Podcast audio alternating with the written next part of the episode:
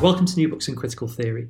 On this episode, I'm talking to Jennifer Lena, who's an Associate Professor of Arts Administration at Teachers College, Columbia University, about her new book entitled Discriminating Tastes and the Expansion of the Arts. So, welcome to the podcast. Thank you. I'm really happy to be here. And it, it's great to have you on. Uh, this is a great book. I really enjoyed reading it. Uh, it's both really kind of uh, interesting, it's a great read, and uh, it's a serious bit of of sociological uh, work around arts and culture in America. And, and, I guess the place to kind of start with it is where did the book kind of come from? How does it fit in with your your sort of thought more generally? Well, it's very kind of you to pay me that compliment. You're the first person I've spoken to that wasn't, you know, on staff, as it were, helping me create the book that's read it. So I'm very pleased that you liked it. Uh, that's a new author speaking nervously about her work. Um, the book came from two different um, sort of threads or narratives in my life that um, bumped into each other at an auspicious moment. So the truth is, is that I started working on this project before I worked on my first book uh, on musical genres. And um, I put it aside in order to do other things and came back to it later. The original impulse was inspired by my dissertation research, which was on rap music. And I had given a lot of thought while I was doing that work and doing presentations associated with it about my position within the academy, essentially that I was a white woman uh, getting her PhD at an elite institution who had gotten encouragement, maybe not full throated encouragement, to study rap music, while my uh, African American peers had not. They had been actively discouraged. And so I'd been thinking a lot about the privileges associated with whiteness when it comes to research projects on culture. And so I started working on a book on slumming, using the concept of slumming as kind of a metaphor for the ways in which not just academics, but people with privilege around the world have used that privilege and the money that they have associated with it to gain access to the cultures of people from very different social backgrounds. Slumming is, of course, an actual historical phenomenon where people would take tours to quote unquote slum neighborhoods in order to see how the other half lives. And this is associated with reformers like Jacob Riis and sociologists at the time, uh, still maybe even. And um, uh, so, you know, I was writing the book about that. And um, then I paused on it. And in the meanwhile, had become really frustrated with the research on cultural taste. So, a very popular and important finding in the last 20 years is that elite people, college educated people, have more varied cultural tastes than before. You know, our grandparents and great grandparents um, are you know fans of opera or classical music but today's elites tend to also enjoy you know rock music and motorcycles and tattoos so um, the problem is is that sociologists weren't really picking up on exactly what elites were using because our social surveys ask people questions at such a broad level like do you like rock music?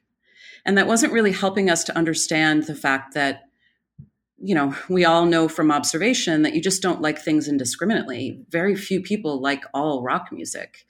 And the same is true of elites. And so i was trying to kind of um, steer the project toward a better understanding of how we pick and choose the specific culture that we like and um, correspondingly how that shapes what kind of a person we think we are. So it's at that moment that the the work with slumming kind of dovetailed and produced the book we have today.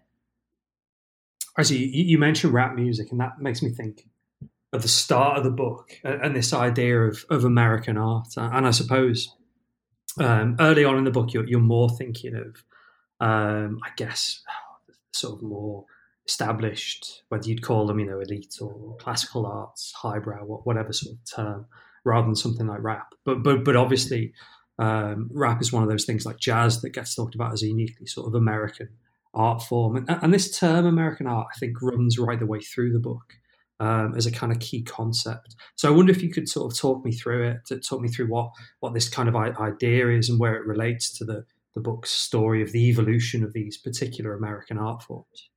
Sure. So You know, I don't think that I have a very technical definition of art. I'm really trying to understand how other people have defined it, how it's been constituted through use rather than through, say, my own decision making.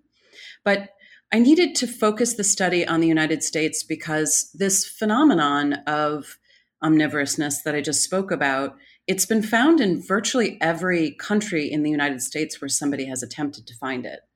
And so it was really important for the purpose of the project to narrow my focus to a single country. And I'm really glad that I did because a lot of the, the, the features, the motivations for producing American art are domestically uh, generated. So the laws and regulations that we have here are often very different than even that of our peer countries like Great Britain. So um, the focus on American art was really about making sure that I had a coherent case for sociological analysis.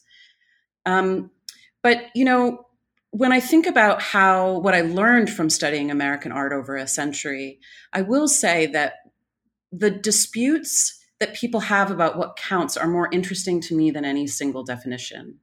So we see, for example, as American ballet is taking off in the beginning of the 20th century and starting to build what few audience members and performers exist, uh, they debated a lot. You know, is it does it matter if the dancers were born in America? Does it matter if the choreographer was born in America? Does it matter if the subject matter of the ballet is about American themes?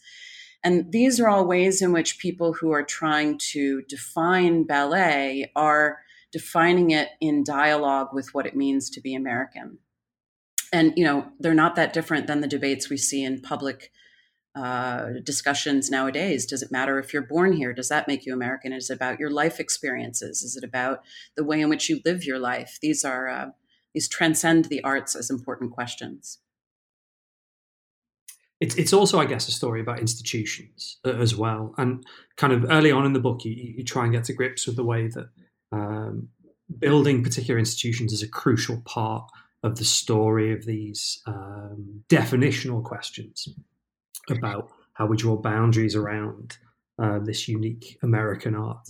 Um, to, to, to, sort of use that phrase, and I suppose the really obvious one uh, comes from a. I suppose it's now a, a kind of a, a, great work of the sociological canon, which is uh, DiMaggio's study of how uh, elite cultures coalesced in, in, in Boston.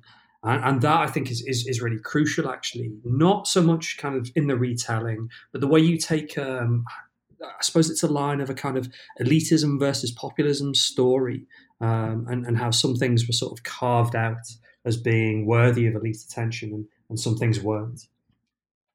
Yeah, so I would say that Paul's essay is very much a, a contemporary classic. Um, it's got to be one of the most cited pieces written in the last 50 years. And um, his argument is instrumental to the way that I think about um, this transformation of, you know, one of the ways that I tell the story of the book is that it's a study of how all of this stuff that's entertainment or vernacular culture or household objects transforms almost like alchemy into art by the end of the 20th century. So that now we have museums that show motorcycles and fashion and design objects. And, and I wanted to understand why that's the world we live in now, given that the first century in our country, we spent really trying to create a mirror image of the classical arts as they existed in Europe.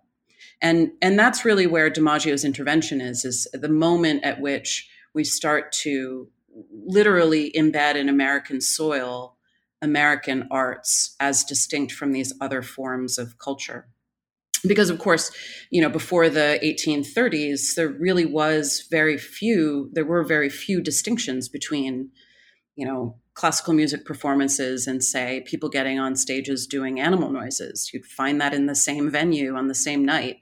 So that's obviously not the world we have now. And, and DiMaggio says essentially that this small group of elites in Boston created both organizations, brick and mortar places where only certain kinds of culture was presented, and they created institutions, ways of thinking about what culture is, ways of talking about what art is.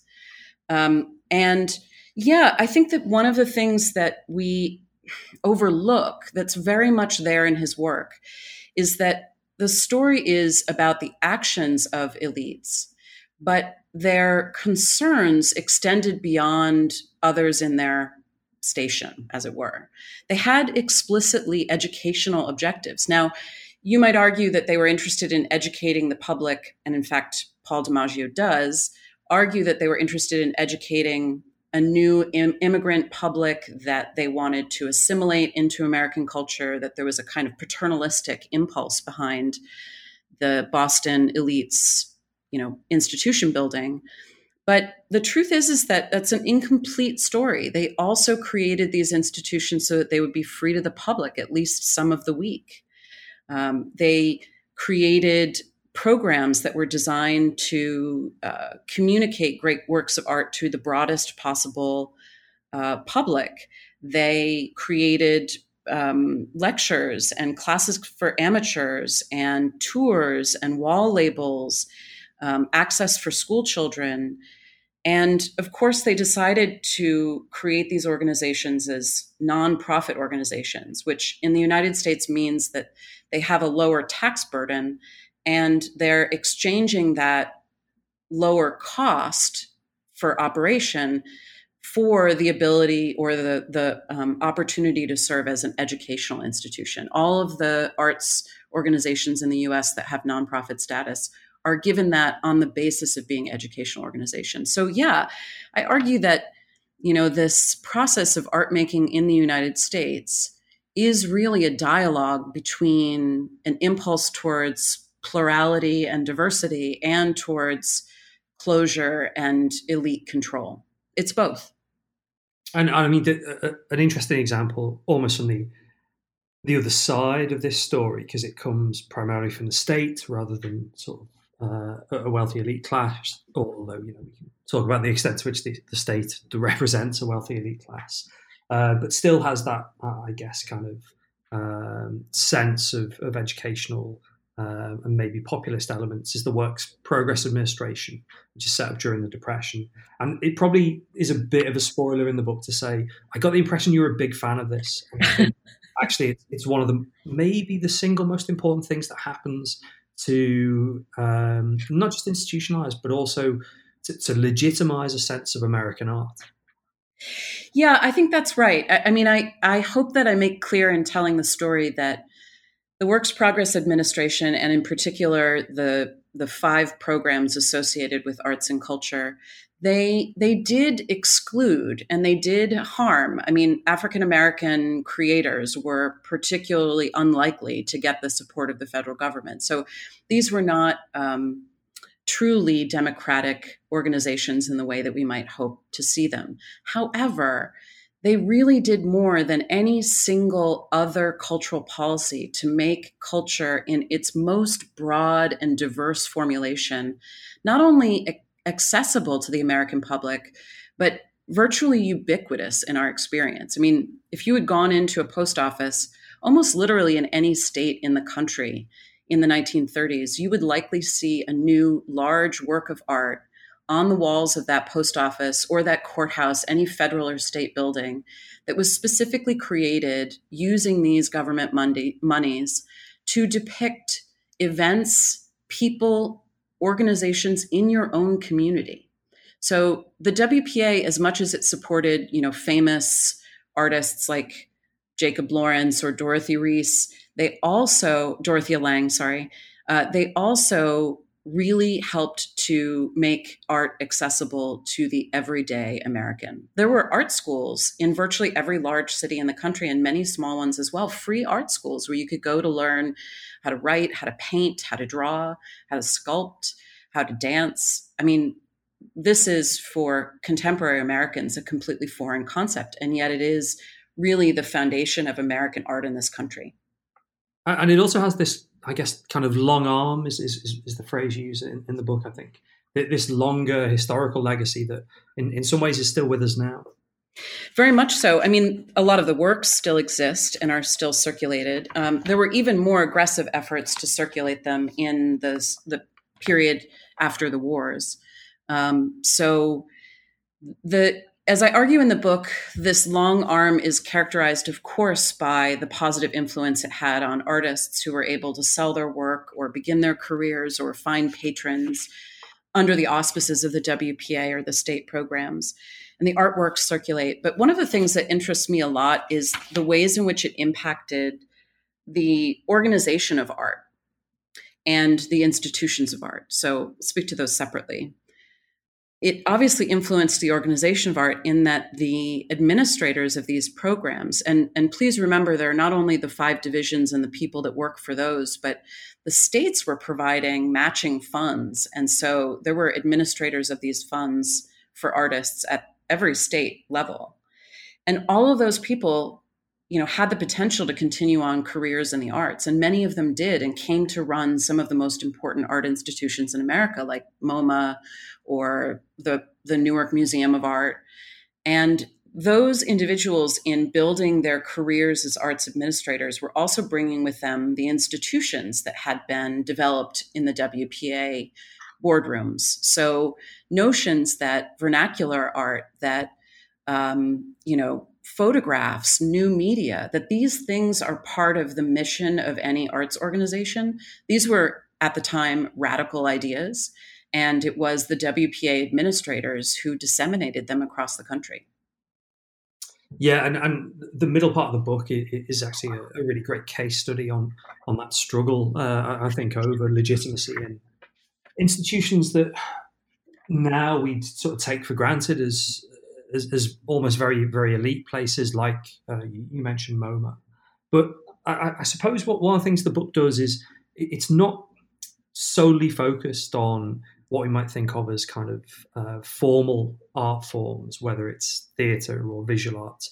Also, you do engage, and I've referenced this or gestured towards it a couple of times, with things that we, we do think much more about as, as American art forms. And the later half of the book um, has a range of different case studies film, jazz, graffiti, comic books um, that it talks through as um, both becoming legitimate, institutionalized in various different ways, but also in relation to where we started, which was this discussion about uh, elite tastes. And maybe, maybe, if we take film or, or, or jazz, and sort of uh, leave that up to you to tell this story about how opportunities emerge, how there are kind of um, individuals who are entrepreneurial, um, and how these particular art forms become really the, the favored uh, expressions of, of elite taste. Yeah. So your question is about the the as you say in the sort of middle part and the second half of the book, I focus a lot on these um, these styles of cultural work that became legitimized in the second half of the 20th century. And I, I want to just for a moment point out how big that turn is because you know by 1950 you could go into arts institutions and see pretty much what you would have seen in the 1920s and when you go into arts institutions in 1980 you see something very very different in fact the 1980s is when we had this our huge first international blockbuster show which was uh, Tutankhamun's uh, tomb, the tour of those archaeological remains. And, and that there is interesting in and of itself because the distinction between, let's say, what is an anthropological curiosity, a mummy, for example, and what is an art object, a sarcophagus, for example, um, it becomes possible to distinguish those two things from one another, even if they're contained within the same object. This is how sophisticated we become in being able to, at the level of the object, distinguish between something that is art and something that is not art, but some other type of object. And so when we think about jazz or graphic novels, these forms that were legitimated in the second half of the 20th century, we want to really be thinking about how individuals, institutions, and groups promoted the artistic status of some objects within that category over others. And there are a bunch of conditions that facilitate this, right? So by 1950 in the United States, we have an enormous generation of, of first time college students, first generation college students, as a result of the GI Bill, which allowed uh, those who had been in the services to go to college for reduced or no tuition cost. And uh, we correspondingly had a wave of new kinds of academics coming into the academy as some of those first generation students went on to get PhDs or terminal degrees and then teach. And those folks, the, the students and the faculty in these rapidly diversifying campuses as, as the co ed movement took full force in the 70s, they are bringing with them an interest in new kinds of topics, new forms of study. And so, for example, th- that generation of students uh, filled the halls of the early classrooms that were teaching jazz history and performance. And as faculty started to write scholarly texts about comics, they started to teach those. And, and being on a curriculum in a university, having your cultural form included in a course, especially like a great books course or a general education course, this is the you know sine qua non of having achieved artistic legitimacy. Um, this is knowledge that is worth being cataloged and taught. Uh, there are, of course, revolutions in technology that really help. And I don't mean the internet. I mean, most of this transformation is happening pre internet. And so the technologies that are really relevant here are things like long play albums um, and uh, technologies that allow you to see culture at a distance, like mass photography. Um, and uh, magazines and book publishing, which were able to create global networks to transfer the same information almost instantaneously across the globe. So, technology plays a really important role as well. I think I already spoke about the role of, of uh, government regulation, but there are also industry regulations. And and this ends up being really important in both comics and film as producers themselves, in response to complaints about you know having content that is socially objectionable they moved to create internal regulations so that they could regulate themselves instead of being subject to say state censorship. So these things also impact what culture is getting made and how that culture is being talked about how the field is seen um, so all of these kind of, I call them opportunity structures in the book, contribute to this flowering of um, artistic diversification and valorization or legitimacy in the second half of the 20th century. Now, in the hands of uh, not not to have a go at economists, but in the hands of an economist, like you know, a sort of maybe someone like Tyler Cowen, his In Praise of Commercial Culture book, this is where the book would end, and it would be this great celebration of uh, the flowering of, uh, of these American art forms and you know and how everything turned out all right in the end. But obviously, you know, not just as a sociologist, but as someone who wants to make a series of critical interventions, you want to tie this to the role of elites and this idea that um, is present in the literature, and you gestured towards it quite early on in our conversation that these new American art forms have allowed elites um, or perhaps you know are bound up with an elite project of looking open, cosmopolitan, looking as if you know they're just like quote unquote the rest of us, and yet it hides their kind of elite status. Uh, and and I guess the kind of the final third of the book is about this this struggle. Um, and one really sort of obvious um, thing to think about is this idea about cultural appropriation. So I wonder if you could sort of unpack that term for me because obviously it's very current and very uh, controversial, but particularly how it relates to a kind of an elite project uh, of this cosmopolitanism, but not elitism.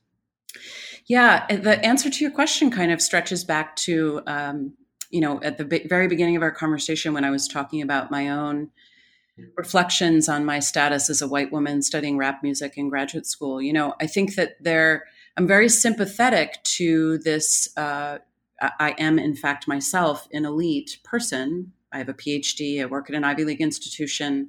I've had a very advantaged life. I am myself benefiting from the kinds of act- access that uh, arguably lead to cultural appropriation. You know, we can think about cultural appropriation as being um, in dialogue with uh, cultural appreciation. And you know, a lot of what's going on in arts institutions as they're including this new culture is is very genuine appreciation of this material that can now be legitimately presented within the walls. I mean, uh, I teach in an arts administration program, and not a single one of my students intends to go into work in the arts field with the purpose of shutting out other people or of presenting, uh, you know, elite culture, quote unquote. They're all interested in beautiful things and interesting things that provide us with critical lenses on our own experience and the experience of others. I mean, that genuine cultural appreciation, I would argue, is there woven throughout this story. But you know, we also need to think about the consequences of these decisions. So, as we are, for example, um, taking work from Zambia in order to be able to show the art of Zambia in our, you know, beautiful cathedrals of culture, uh, we have to recognize that we are taking it out of its place of creation that we are still endowed as the as the programmers with the right and opportunity to choose what we celebrate of someone else's culture. And often we are modifying it in the process of providing it to our viewers so you know the consequences are that it might be misinterpreted. It's certainly displaced from its the community where it was created and not no longer available for those people to enjoy. And uh, we may have completely distorted its original intention. You know, one of the the things that my ethnomusicology friends worry quite a bit about is that the previous generation of musicologists and music scholars have recorded an awful large number of sacred songs that were not intended for anybody but consecrated members of a particular community to hear. And in recording them, they make them available for any number of people who have not gone through initiation rites or lived within community and earned the opportunity to hear that music or that song and uh, you know the same the same sort of insight applies to many other things that are within our uh, programs our artistic programs at present so you know oftentimes uh, when i'm trying to when a student comes to me and says you know is my appreciation of x y and z cultural appropriation my sort of quip is that, of course, cultural appreciation is what people like us do, and cultural appropriation is what people like them do.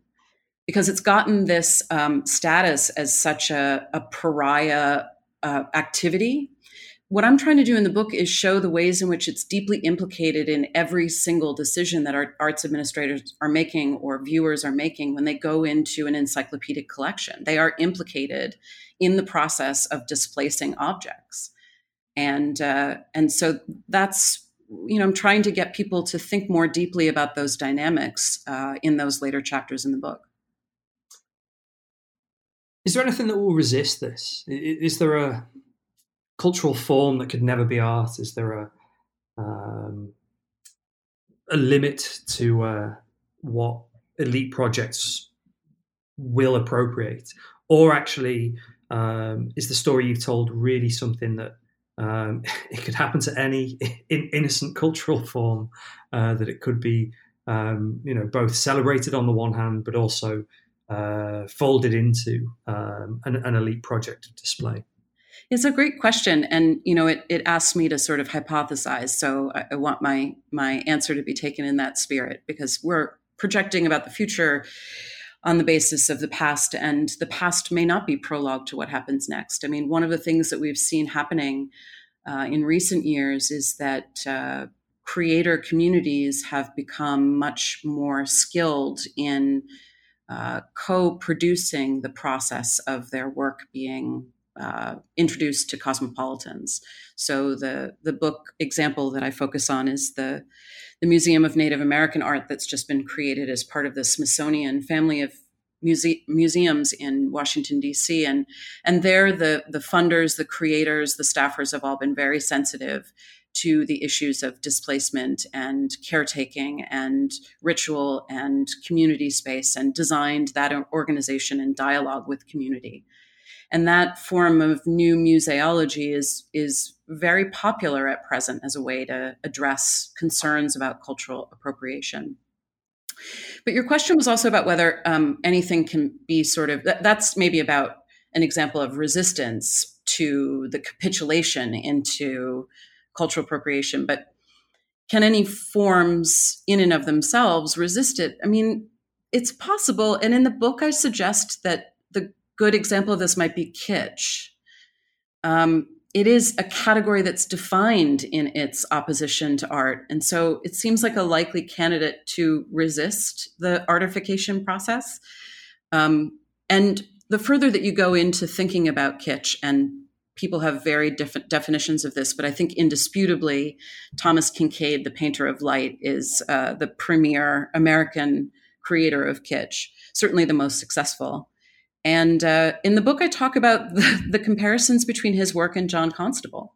I mean, the, the difference between kitsch and real painting is not reducible to some aesthetic element, um, particularly now that fine artists are working in very humble materials.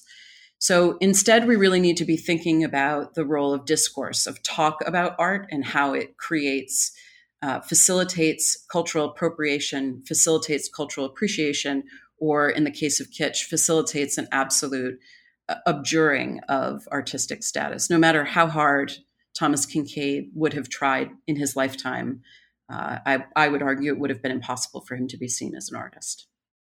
I mean, it, it seems a bit unfair to ask. So, what are you doing next, given the very long gestation of, of this book that goes back uh, to some of your, your earliest work? Um, but is is you know this kind of question of kitsch something you might do next, or are you going to do something completely different around sociology of culture and sociology of elites? It's a great question. You know, I am I am still a couple of weeks away from this book even being officially published, and so it does seem like mm, maybe uh, my next big project is still in the gestation phase. But one of the things I've been working on with a colleague in France, actually, uh, Léonie Hénaut is a, a, study of the um, the work lives of artists. You know, I, I, mentioned earlier that I've become very interested in the WPA administrators and the ways in which their careers carried a bunch of ideas forward.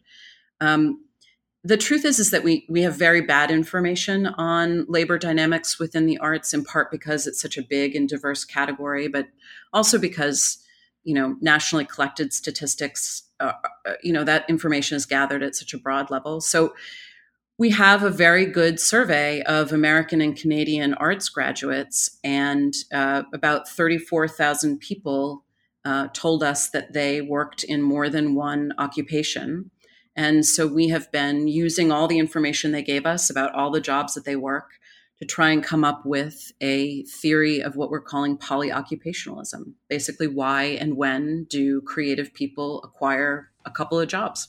And you know, we talk about this all the time, the, the rise of the gig economy. And the truth is, is that because the surveys are not capturing multiple occupations, we we know very little about this. So we're excited to to share with the world some some original information soon.